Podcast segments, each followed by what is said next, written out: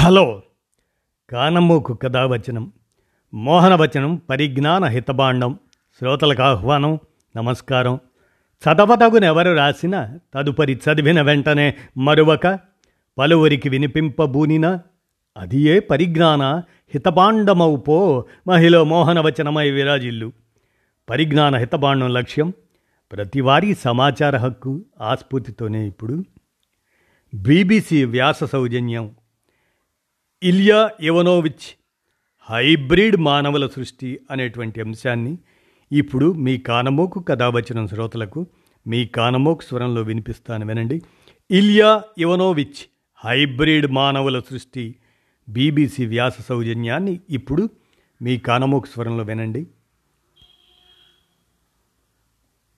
చింపాంజీలకు మనిషి వీర్యం ఎక్కించి హైబ్రిడ్ మానవులను సృష్టించే దారుణ ప్రయోగం.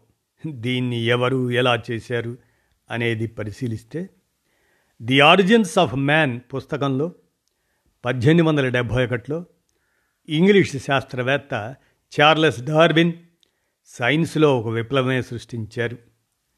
చింపాంజీల నుంచి మనుషులు పరిణామం చెందారనే విషయంపై ఆ తర్వాత చాలా చర్చ జరిగింది. వార్తాపత్రికల్లో దీనిపై చాలా కార్టూన్లు కూడా వచ్చాయి. అయితే నాలుగు దశాబ్దాల తర్వాత అంటే పంతొమ్మిది వందల పదిలో ఆస్ట్రియాలోని గ్రాజ్ అక్కడ జరిగిన వరల్డ్ కాంగ్రెస్ ఆఫ్ జువాలజిస్ట్ దాంట్లో చింపాంజీల నుంచి ఒక మనిషిని సృష్టించడంపై రష్యన్ బయాలజిస్ట్ ఇలియా ఇవనోవిచ్ ప్రసంగించారు. మరో విధంగా చెప్పాలంటే ఏప్ మ్యాన్ను అభివృద్ధి చేయాలని చెప్పారు.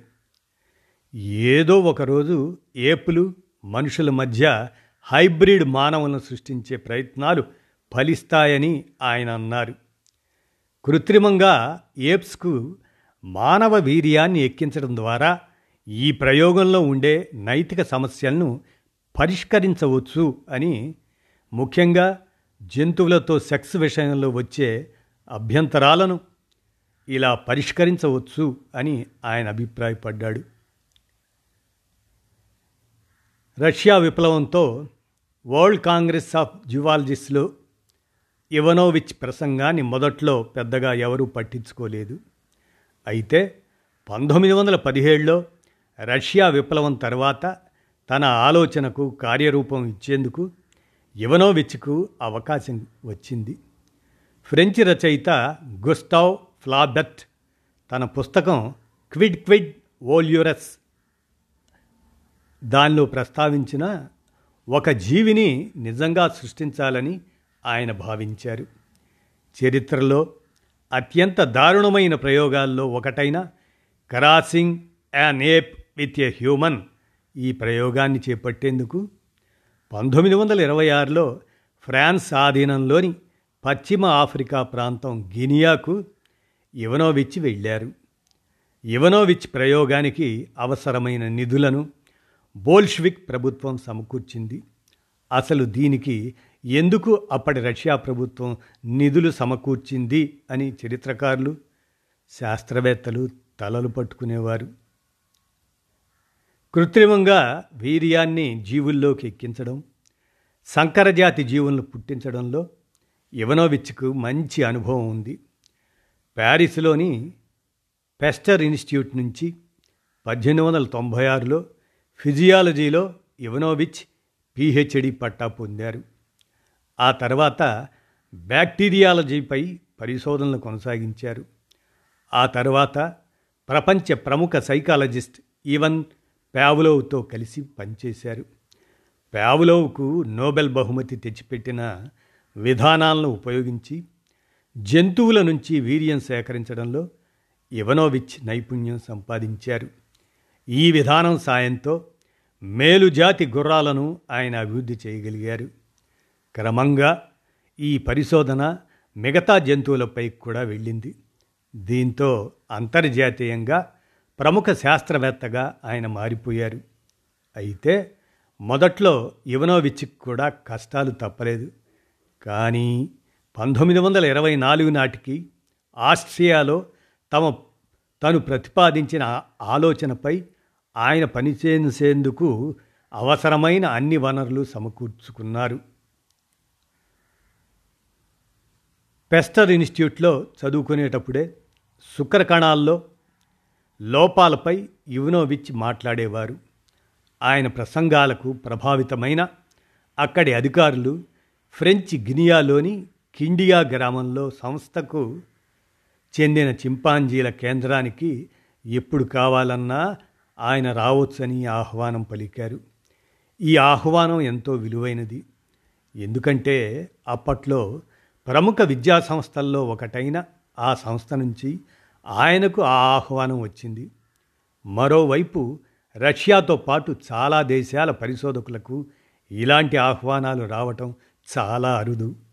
అయితే ఈ ప్రాజెక్టుతో పాటు ప్రయాణానికి సంబంధించి నిధుల కొరత ఆయన్ను వెంటాడేది.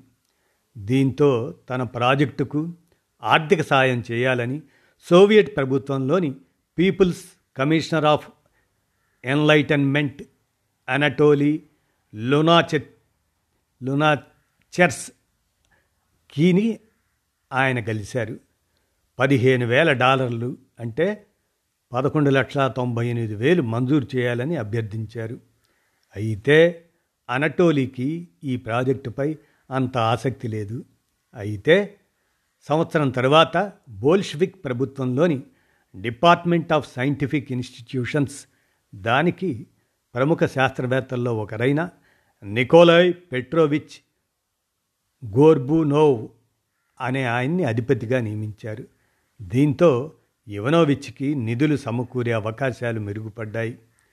ఇవనోవిచ్ ప్రతిపాదనను ప్రభుత్వ ఫైనాన్షియల్ కమిషన్ ముందుకు గోర్బనోవ్ తీసుకెళ్ళారు. దీంతో పదివేల డాలర్లు అంటే ఏడు లక్షల తొంభై తొమ్మిది వేల రూపాయలను ప్రభుత్వం సమకూర్చింది. దీంతో గినియాకు ఇవనోవిచ్ పయనం అయ్యారు. ఈ ప్రయోగానికి అవసరమైన అన్ని ఏవి? డబ్బులు చింపాంజీలు సమాచారం అప్పటికి ఇవనోవిచ్కి సమకూరాయి. నిజానికి ఈ ప్రాజెక్టు విఫలమైంది. లేదంటే ఇవనోవిచ్చి ఆయన పేరు చరిత్ర పుటల్లో నిలిచిపోయేది. మొదట ఆయన గినియాలోని కిండియా నగరంలోని చింపాంజీల దగ్గరికి వెళ్ళారు. అయితే అప్పటికి అక్కడ జీవులు గర్భధారణకు సరిపడే వయసులో లేవు. దీంతో ఇవనోవిచ్ మళ్ళీ ప్యారిస్కి వచ్చేశారు. ఆ తర్వాత చింపాంజీలను మచ్చిక చేసుకునే విధానాలపై ఫాస్టైర్ ఇన్స్టిట్యూట్లో అధ్యయనం మొదలుపెట్టారు. ప్రముఖ శస్త్రచికిత్స నిపుణుడైన సెర్జీ ఒరోనాఫ్ ఆయనతోనూ ఇవనోవిచ్ కలిసి పనిచేశారు. రెజర్వేనేషన్ థెరపీని కనిపెట్టింది సెర్జీనే. మొత్తానికి మళ్ళీ ఆఫ్రికాకు వచ్చిన ఇవనోవిచ్ మూడు చింపాంజీలకు మానవ వీర్యంతో గర్భం తీసుకొచ్చేందుకు ప్రయత్నించారు. కానీ ఆ ప్రయత్నాలు ఫలించలేదు. మరోవైపు కోతుల్లో ఒక జాతి అయిన ఒరాంగ్టాన్లను వాటి వీర్యాన్ని ఆఫ్రికా మహిళలకు తెలియకుండానే వారిలో ప్రవేశపెట్టేందుకు ఆయన ప్రయత్నించారు. అదృష్టవశాత్తు ఫ్రెంచి అధికారులు దీన్ని అడ్డుకున్నారు. దీంతో రష్యా వచ్చేయడం మినహా ఆయనకు వేరే ప్రత్యామ్నాయం లేకుండా పోయింది. అయితే ఆయన వచ్చేటప్పుడు కొన్ని చింపాంజీలను కూడా వెంటబెట్టుకుని వచ్చారు. మరోవైపు ఆ చింపాంజీల వీర్యాన్ని తమలో ఎక్కించుకునేందుకు రష్యాలో కొందరు వాలంటీర్లను కూడా ఆయన ఒప్పించారు. అయితే వీర్యాన్ని ఎక్కించకముందే ఆ చింపాంజీలు కూడా మరణించాయి సోవియట్ రష్యాలో సాంస్కృతిక విప్లవం పతాక స్థాయిలో ఉన్నప్పుడే ఇవనోవిచ్ తన ప్రయోగాలపై దృష్టి పెట్టారు.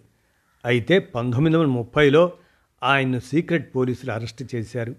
కొందరు నిపుణులతో కలిసి ప్రభుత్వ వ్యతిరేక కుట్ర పన్నారని ఆయనపై ఆరోపణలు మోపారు. ఆ తర్వాత ఆయన్ను ఖజక్లోని అల్మా అట్టాకు తరలించారు. అయితే పంతొమ్మిది వందల ముప్పై ఒకటిలో మళ్ళీ ఆయన్ని జైలు నుంచి జోసెఫ్ స్టాలిన్ విడిపించారు. కానీ అప్పటికే ఇవనోవిచ్ ఆరోగ్యంపై జైలు జీవితం తీవ్రమైన ప్రభావం చూపింది. ఆల్మా అట్టాలో పక్షవాతంతో ఆయన మరణించారు. మాస్కోకు వెళ్ళేందుకు ఒకరోజు ముందే ఆయన చనిపోయారని రికార్డుల్లో ఉంది. ఇదండి. ఇలియా ఇవనోవిచ్ హైబ్రిడ్ మానవుల సృష్టి. దానికోసం కృషి చేసినట్లుగా బీబీసీ వ్యాస సౌజన్యంతో మీ కానమోకు కథావచన శ్రోతలకు ఈ అంశాన్ని మీ కానమోకు స్వరంలో వినిపించాను. విన్నారుగా? ధన్యవాదాలు.